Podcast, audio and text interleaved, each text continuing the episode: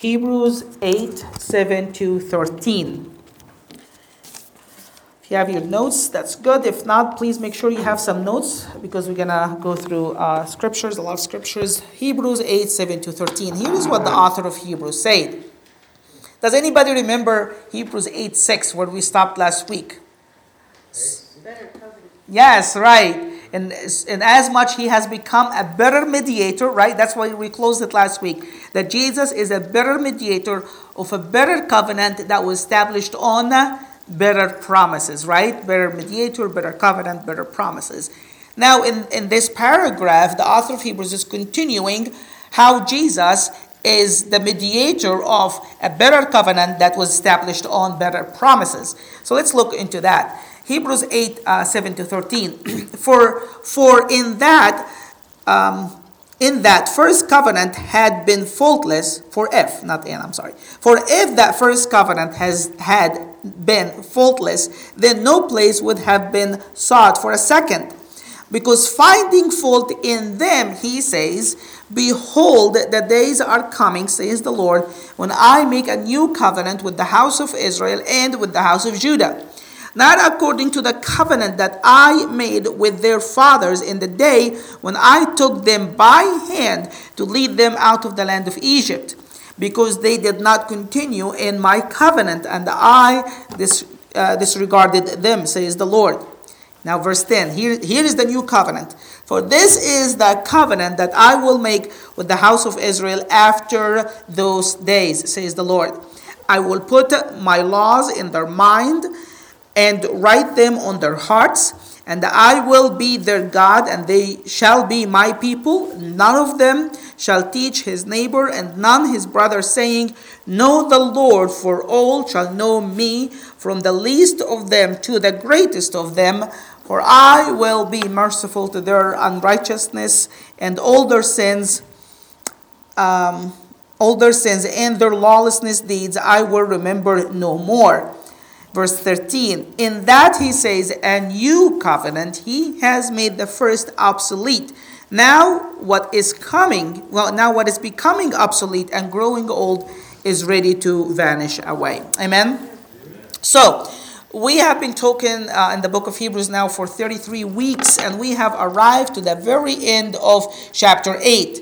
What we have been looking so far into is the supremacy of Christ over the Old Testament elements. We've seen that Jesus is superior to the prophets, superior to the angels, superior to Moses, and the bulk of the book of Hebrews from chapter 5 all the way to almost the end of chapter 10 arguing that Jesus is superior than Aaron, the high priest of the Old Testament. Chapter 5, 6, and 7 argue that Jesus is a superior high priest. The person of Jesus is superior than the person of Aaron, right? Now, chapter 8, 9, and most of chapter 10, the author of Hebrews is telling us that Jesus has a superior priesthood. The ministry of Jesus is superior than the ministry of Aaron. And he took almost uh, three chapters just to discuss that. Amen? And that's where we at right now. We have seen last week where we started this that Jesus' ministry is superior because Jesus ministered in a superior sanctuary. He ministered in a superior uh, church. And since where he ministered is superior, therefore his ministry is superior. Amen? Today we're going to see that Jesus' ministry, his priesthood is superior because he ministered on better terms. His, his covenant that he has established is better than the covenant, the terms under which Aaron was a high priest in the Old Testament. In verse 9, we're going to start on that uh, in two weeks. Jesus has a better ministry. Jesus was, accompli- was able to accomplish more than Aaron. And then in verse chapter 10, we're going to see that Jesus has a better sacrifice than that of Aaron. All in all, these three, four, three chapters compose how the ministry of Jesus is superior than the ministry of Aaron, how Jesus has a superior priesthood.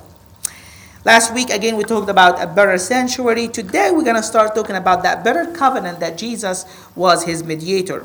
Verse uh, 7, chapter 8, verse 7 reads this For if that first covenant had been faultless, what does that tell you? The first covenant was Faulty, right? It has fault in it. So here we see that the covenant itself is faulty. And in that way, the author of Hebrews is keep on continuing what he has been trying to tell us over and over again. Remember in chapter 7, verse 11, he said that the Levitical priesthood was imperfect, right? Because it could not bring man to God. So the actual Levitical priesthood is imperfect. In chapter 7, verse 18, we saw that the, that the law itself has weakness and was unprofitable because it could not bring man to God. So the priesthood is imperfect the law is weak and unprofitable. And then in verse 7, uh, chapter 7, verse 27 to 28, we see that the priests, the high priest himself of the Old Testament, was men with weakness because they needed to offer sacrifices for their own sins over and over and over again. And now, here in chapter, in chapter 5, we see, I'm sorry, in chapter 8, in verse 5, we see that the old sanctuary was lifeless. It was only a copy and a shadow of the new sanctuary. Amen? And now we see that the covenant is, uh, the old covenant is faulty. So the guy is going through every single element of the Old Testament way of approaching God, and he's saying there's a problem with it. Right? The priesthood is imperfect. The law is uh, weak and unprofitable. The high priest himself is men with weakness. The sanctuary of the Old Testament is just a copy and a shadow. And now the covenant itself of the Old Testament is faulty. But why? Why was the Old Covenant is faulty? We know that uh, um, um, Paul told us that the law itself is, is perfect. There is nothing wrong with the commandment of God that He has given to His people on the Old Testament. So, how come it is faulty? It is faulty because it depended on man to do part of that deal in order for this covenant to work. And because man is unable to do his part, that, that's why the covenant itself is faulty. That's why, notice what he said in chapter 8, verse 8. It says this. Let me read chapter verse 7 and 8. For if that first covenant has been faultless, there is no place there then no place would have been sought for a second. Verse 8, because finding fault in it, right? He says, does it say that? Finding fault in who? Them. So God did not find fault in the covenant. You guys are with me? The covenant is faulty because them they could not do their part in that covenant. You guys are with me? Not saying that the author of Hebrews doesn't say here because finding fault in it, God decided to replace it with a better covenant. No, God finding fault in the people to do their part, which made the covenant, which made the law imperfect, has faults in it, finding covenant in them. God has decided that He's gonna bring in a brand new, far much better covenant than that of the Old Testament. Amen? Now, the word that he says here, finding fault in them, he says in Greek, that's a present tense, not a past tense. But then the author of Hebrews continued to quote Jeremiah, which uh, Jeremiah chapter 31, which is a passage that is already written in the Old Testament. You guys are with me? It will make more sense if the author of Hebrews would have said, finding fault in them, he said that back in the day during the time of Jeremiah, behold, the days are coming, right? But he used the present tense finding fault in them, he says, and the reason why the author of Hebrews used the present tense is you want to say this that covenant, that new covenant that God spoke to Jeremiah in the past is still valid in the present day for the church of the living God. Amen? It is applicable not just to the people of Jeremiah, it is applicable to you and me. That's why he used the present tense. Now, finding fault in them, he says, what? The days are coming, says the Lord, when I'm going to make a new covenant with the people of Israel, not like that old covenant which they could not do, could not handle. That's for me mind blowing. Think about that. Think about that. Let's take the covenant of marriage, for example. Man and a woman agree that they're going to get married and they're going to be faithful to each other. And that is the terms of the covenant, right?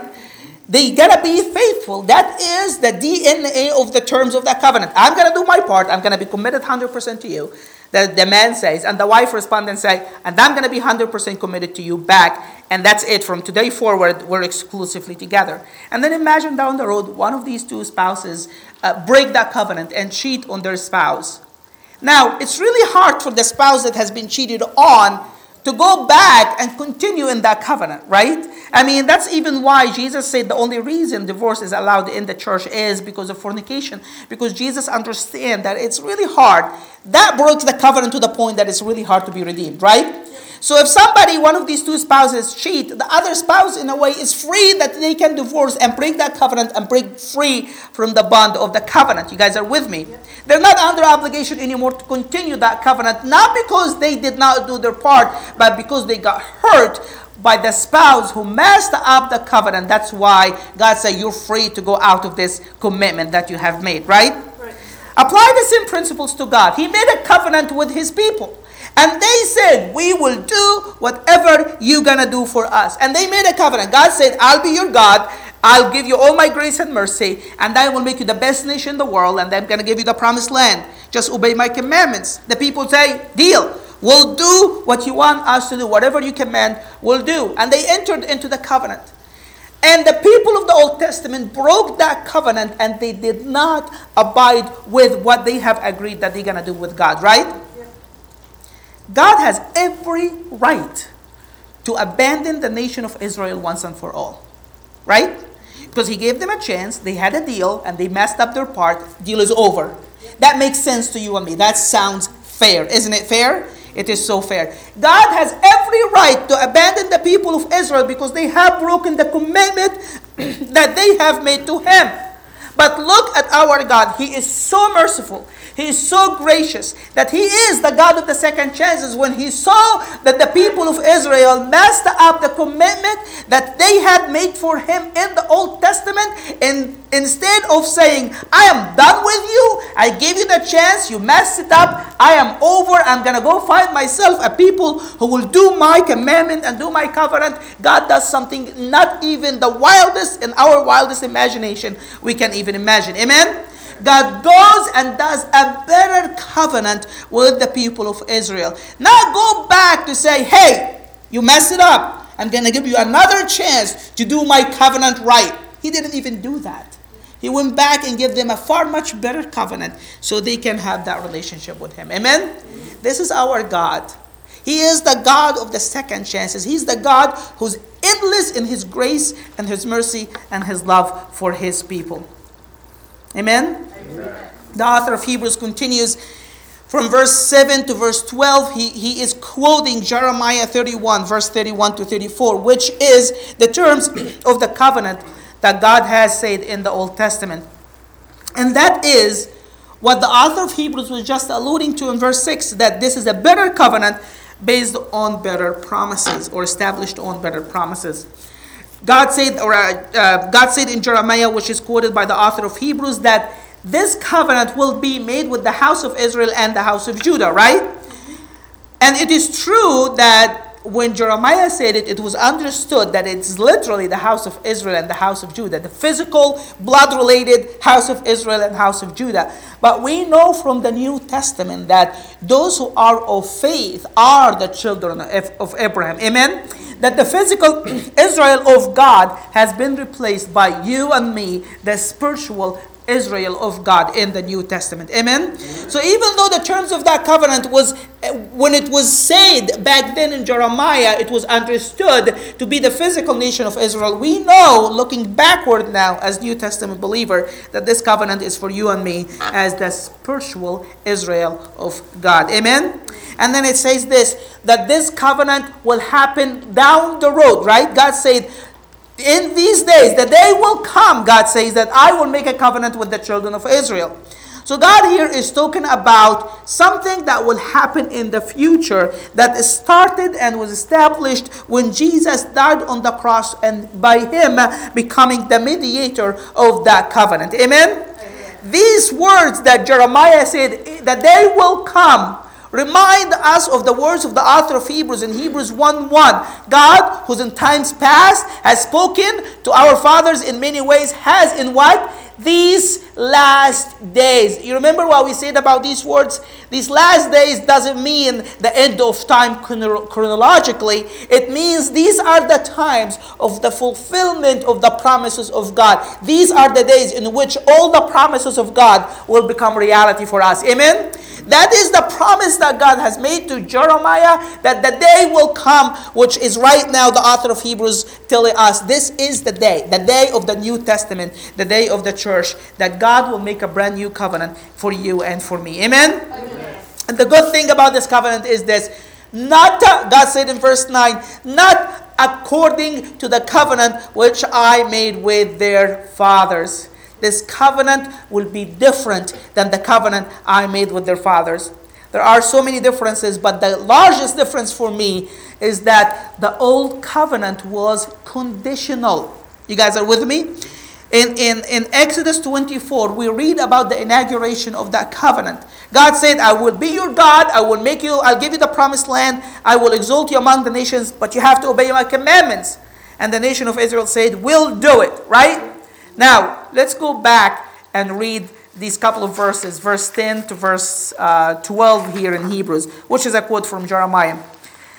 Hebrews 10 to 12, uh, 18 to 12, a quote from Jeremiah. For this is the covenant. So here is the new terms. Amen. Look at look with me. For this is the covenant that I will make with the house of Israel after those days, says the Lord. I will put my laws in their minds, I will write them in their hearts, I will be their God, and they shall be my people. None of them shall teach their uh, his neighbor and none his brother, saying, Know the Lord, for all will know me, from the littlest, from the smallest of them to the greatest of them. And I will be merciful to their unrighteousness and their sins, um, and their lawless deeds I will remember no more. Question. Question. What is the part that Israel has to do for that in that covenant? Faith. Does, there's no conditions here, right? No conditions. Who's the one who's doing all the terms of this covenant? God, right? Everything is God. Everything is conditional on God. The people has to do nothing. You guys are with me? I don't know about you. That makes me so happy. You guys are with me. I don't know about you, but I screw up a lot. Amen. I make a lot of dumb mistakes, right? And I sin and I do a lot of messed up stuff, right? I am just so glad that my relationship with God is not dependent on me anymore. Amen? Because if it was remotely dependent on me, if I have to pinch in 1% in order for that covenant to, to, to come to pass, then guess what? I know I'm going to mess it up. I know I'm going to ruin it. I know this covenant will never work if it dependent on me in any way or shape or form. Amen? But we have a covenant, a better covenant that is established with our Heavenly Father that you and me has no part in it. It's God through and through. From the A to the Z, from the Alpha to the Omega, it's all the grace, the mercy, and the faithfulness of God. Amen? I don't know about you. You can sleep well at night knowing that you cannot mess up your relationship with God. Amen? Obviously, I'm not saying go live in sin and abandon Christ or nothing, not, not like that. Because if you do, then you're not really part of that covenant. Because God said part of that covenant is that His law will be written in your heart, right? So you will have a new nature. You will have a, a different nature that want to please God. If you don't have that nature, you're not part of the covenant to start with, right? But if you are part of that covenant, if you have that nature, your random not way of life, but random sins here and there is not gonna mess up that covenant that God has established with you. Amen? Amen. This is such a relief, I tell you. Praise God for that. now, moving on, let's look into the terms of that covenant. We kind of already touched base on that. If you remember, anybody remembers when we talked about this before? I'll be really impressed if you remember. We talked about this when we talked about the power of the blood of Jesus how the blood of Jesus is the blood of the covenant. Remember that? That was uh, maybe a year and a half ago, I can't remember, something like that. We touched base on these uh, three terms of the covenant. Let's touch base on it a little bit more now. I'm going to read verse 10 to 12 with you, and I want you to count with me the times when God say, I will, because these are the things that He's going to do. Amen? Verse 10 to verse 12. For this is the covenant which I will make with the house. This is, doesn't count, right? This is he still hasn't gotten into the terms yet. I will make with the house of Israel after this day, says the Lord. Okay, here's the terms. Start count with me. Number one, I will put my laws in their minds and write them on their hearts. Amen? Amen. And I will, this is the second I will, be their God and they shall be my people. None of them shall teach his neighbor and none his brother, saying, Know the Lord, for all shall know me, from the least of them to the greatest of them. Number verse 12, for I will be merciful to their unrighteousness and their sins and their lawless deed I will remember no more. They go together. I will be merciful, I will not remember it anymore. So in a way, God here is pledging that He's gonna do three things to His people. None of them is dependent on Israel. Amen? None of them is dependent on you and me. Number one, I will put my law in their minds and write them on their hearts. Amen? Amen. And that's why this is a better covenant. The Old Testament covenant was written where? On the stone, right? It was from written on the stones, but the new covenant is written in the heart. The Old Testament covenant, the Old covenant was external, right? But the new covenant is internal. This is not an outside obligation. This is an inside initiation. You guys are with me? This is not something that is forced on you from the outside. This is something you desire from the inside. Amen? Amen. Why? Because God tried to put it on the outside. God tried to put His laws in, in, in tab- tablets of stone, and the people failed when it was an obligation, right? That's why God said, if I keep giving you obligations, you're going to keep messing it up. So the way I'm going to do it is I'm going to come inside of you, and I'm going to give you the desire and the power to live the commandments that I want you to live. You guys are with me? And that's precisely what Jesus does. In, in Christ Jesus, in Christianity, it's not about legalism, it's not about going to a specific church, doing certain things, doing certain number of good deeds versus try to avoid all these bad deeds. It's about the living Christ comes into your heart and change you. And when you are in Christ Jesus, the Bible say you are a new creation. Everything changes because the law of God now is written in your heart. It drives you from within uh, and instead of being an obligation from without. You guys are with me? Yeah. That's the good thing about the new covenant. You now have a new nature inside of you that desires to please God. But isn't also amazing? Think about this. God gave people commandments in the Old Testament. Let's pick up on one. Don't commit adultery, for example, whatever. God said, don't do that. And the people goes out and mess it up, right? Even David, the, the man who's after God's own heart, breaks that commandment. So God started thinking to himself and say, you know what? I told these people not to commit adultery and, and, and they just can't keep it together. They cannot do my commandments. So what I'm going to do, let me just cut them a little bit of a slack, right? God said, let me be okay with them commit adultery, right? As long as they're not going to do it more than 30 times in their lifetime, I should be okay with it, right? Is that what God did? Do you see that God did not lower his standards in the New Testament? Right? The same law has not changed. The content of the law has not changed at all. The same God who said don't commit adultery in the Old Testament, he said don't commit adultery in the New Testament. You guys are with me? The only difference is this in the New Testament, God has given us the power from within uh, to live that law. You guys are with me? Do you see that? God has not compromised his holiness in the new covenant. God has not compromised his law. As a matter of fact, if you look at it, it's a whole lot harder in the New Testament. You guys are with me? Think about what Jesus has said on the Mount, on the Sermon on the Mount. He said this. He said, I heard in the Old Testament, don't murder. I say to you, don't hate your brother. Don't call your brother you fool. Now, which one is harder to live by? To murder or to say, never to curse and say you fool, right? Jesus said, I heard in the Old Testament you should not commit adultery. I say to you, if you look at a woman lustfully, you already committed that sin, right? Which one is harder to live by? To commit the physical adultery or to look lustfully after a woman, right? The one is the second one is a whole lot harder. Jesus said, I heard in the New Testament, if you don't like your wife, give her the certificate of divorce. And I'm telling you in the New Testament, there's no divorce whatsoever unless there is fornication. You guys are with me? And you go down the list one by one by one. The law of God has become even more stricter, but with the new covenant, God has given us the power from within to live that law of God. Amen? Amen? That's why it's a better covenant because it's not an outside obligation, it's an inward power that the living Christ will come into your heart, dwell inside of you, and enable you to live the terms of the covenant. But not only that, not that God will write his laws in our hearts, but God said also, I will be their God, and they shall be my people.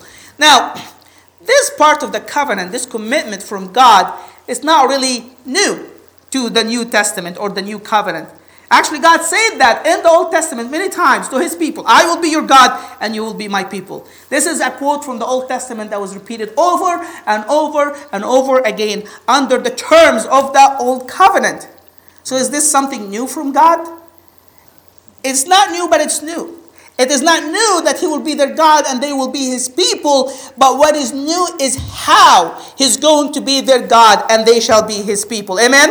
In the Old Testament, God could only be their God and they shall be his people only if the people of Israel will do their part and obey their commandments. Amen? But in the New Testament, there's no condition to that. The New Testament, God is our God, regardless of how well you strive or how bad you, you don't strive. Amen?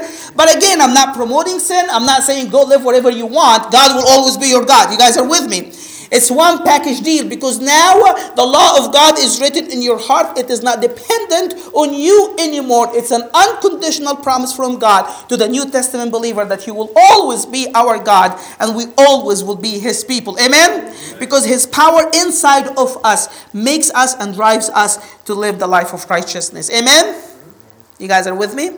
And then in verse 11 says this part of the deal that he will be our God, or part of the explanation that he will be our God and we shall be his people.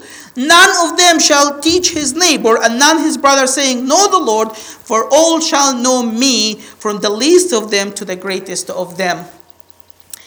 In the Bible, in the Old Testament, the concept of knowing God, it is not just about knowing his name or knowing that he exists or believe in the theology of God. You guys are with me? Over and over and over again, we see that knowing God is linked to obeying His commandments. Not just knowing intellectually about God, but knowing Him in the heart, that the heart would obey Him. Amen? For example, in um, Judges 2.10, when, when, when Moses, when the people of Israel entered the promised land under the leadership of Joshua, and Joshua died, we read this, that... Um, I'm sorry, I'm trying to find, um, trying the first of the quote. Okay, anyways, just the second line here. Um, after Joshua died, uh, arose another generation after them who did not know Yahweh, nor yet the work which he has done for Israel. We read that in Judges 2, verse 10. Hosea said that the people perish because of no knowledge of God in the land. Obviously, they knew about God intellectually. You, guys are with me. They know who God is. You know his name. You know what people believe about him, but they did not know him because they did not obey his commandment. You guys are with me? And in, in an essence, what the author of Hebrews is telling us here is this because God will write his law in our hearts, the results of that is that God will be unconditionally our God and will be his people and will know him because we will always obeying his commandments. Are you guys with me? That's how you know God. You know God by you obeying him. You know him in the heart, not just in your brain. Amen. So here is the terms of that new covenant. Number one, I will write my laws in their hearts. Number two, I will be their gods and they shall be my people. And not only that, number three, I will be merciful to their unrighteousness and their sins and their lawless deeds I will remember no more. Under the Old Testament covenant, there is not really true forgiveness of sin at all. You guys know that, right? We talked about this multiple times. Number one, there's absolutely no sacrifices for intentional sin in the Old Testament. All the sacrificial system was only for unintentional sin. Somebody like David in the Old Testament who intentionally committed adultery and intentionally murdered, he has no remedy in the Old Testament rules. He should be just killed. But God decided to be good to him and spare him. Amen? On account of Christ, who will bear her sins eventually. But under the Old Testament, if you sin on purpose, you have no forgiveness. You just have to pay the penalty of breaking the law of God. And not only that, but the author of Hebrews told us, uh, probably later on we can read about that. Every single time there is a sacrifice, there is also a remembrance of sin. Whenever the person brings a sacrifice, that is a tangible reminder of his sins, and he cannot be factually in, it, actually be forgiven before God. It's just as simple that through the blood of that sacrifice, he can be forgiven. Amen? So now God's saying, unlike the Old Testament covenant that was not able to provide actual forgiveness, just a picture of how to obtain forgiveness, the new covenant is different. And it's much better because it does actually provide real forgiveness. God said, I will be merciful to their unrighteousness and their sins and their lawless deeds. I will remember no more. Now, when God says, this is so good, when God says, I will remember them no more, the fact that God remembers something in the scripture bears consequences. For example, we read in the book of Acts, chapter 10, that the, the alms and the giving and the prayers of Cornelius ascended before God as a memorial, as something rem- that remember that God remembers, and as the result of that, God sent uh, Peter so he can show him salvation way through Christ Jesus. Amen. In Revelation 16 19, we read this Babylon the Great has uh, was remembered in the sight of God, and as the result of that, Babylon was punished and start bearing the consequences of the wrath of God. You guys are with me? So when God remembers something, that means He just doesn't just think about it in His mind, He also acts on it. You guys are with me? Whether it's good or bad, whatever He remembers, He'll act on that. You guys are looking where this is going. Amen. If God will ever remember your sins, then He must visit you with punishment for your sins. Amen. Good thing He doesn't remember our sins no more. Amen. Because if it ever come across His mind, then He must punish us for their sins. Amen. It's part of being merciful to our sins and our lawless deeds. It's part of forgiveness is that He will remember it no more. Amen. True forgiveness under the new covenant rules that was not provided under the old covenant. Verse 13, the author of Hebrews closing by saying this.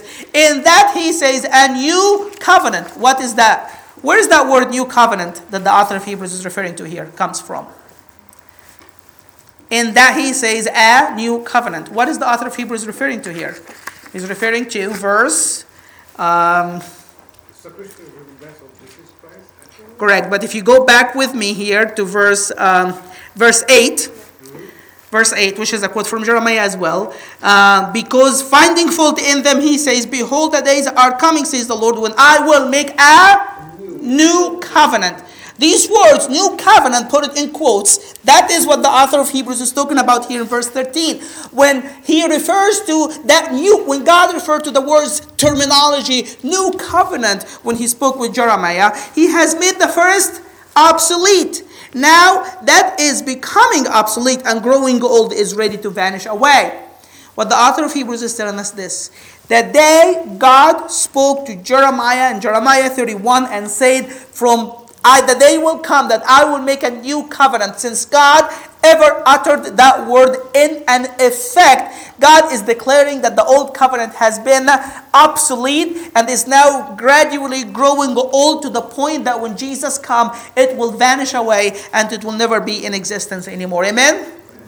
So the day God spoke to Jeremiah, that started the promises. That started the process in which the old covenant started growing old. And it came to the point that it totally vanished away when Jesus established the new covenant through his blood. Amen? Amen? Now, let me just close with the thought and we're done. Throughout chapter 7, right? Even before that, chapter 5, 6, and 7 the author of Hebrews kept going back to Psalm 110, verse 4, right? When, when David said, when God promised through David, um, the Lord has sworn and shall not relent, you are a high priest forever on the order of Melchizedek, right? And now the author of Hebrews is going back to Jeremiah 31 and saying, Remember that passage in Jeremiah when God said that day will come when He will make a new covenant with the people of Israel, that He, he will be truly forgiving for our sins?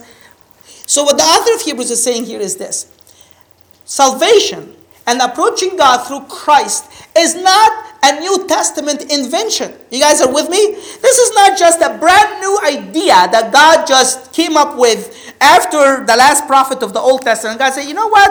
Let me just try something brand new that I've never tried before. Let me send Jesus to see if he can make the way for them to come close to me. Amen? Well, the author of Hebrews is telling us this. This way that we right now in the 21st century as the church of the living God is approaching God through, which is through his son Jesus, is precisely what has been in the mind of God throughout the Old Testament. You guys are with me? In, in the times of Moses, he gave us a sacrificial system as a type of even the sacrifice, the tabernacle, and everything, the author of Hebrews say this is a type because the real thing was still coming. Amen. Even Aaron being a high priest, God spoke through David and said, "Yeah, yeah, he's a high priest, but forget that. The high priest, the real high priest in the order of Melchizedek, is coming." Amen. Even though God made a covenant through Moses, yet just few couple of decades later a few hundred years later god spoke through jeremiah and said yeah i know. I made the covenant with you. But this is not the real deal. The real deal is coming later when jesus the messiah will come and he will be the high priest the savior. Amen amen? Amen, amen. let's close our eyes and pray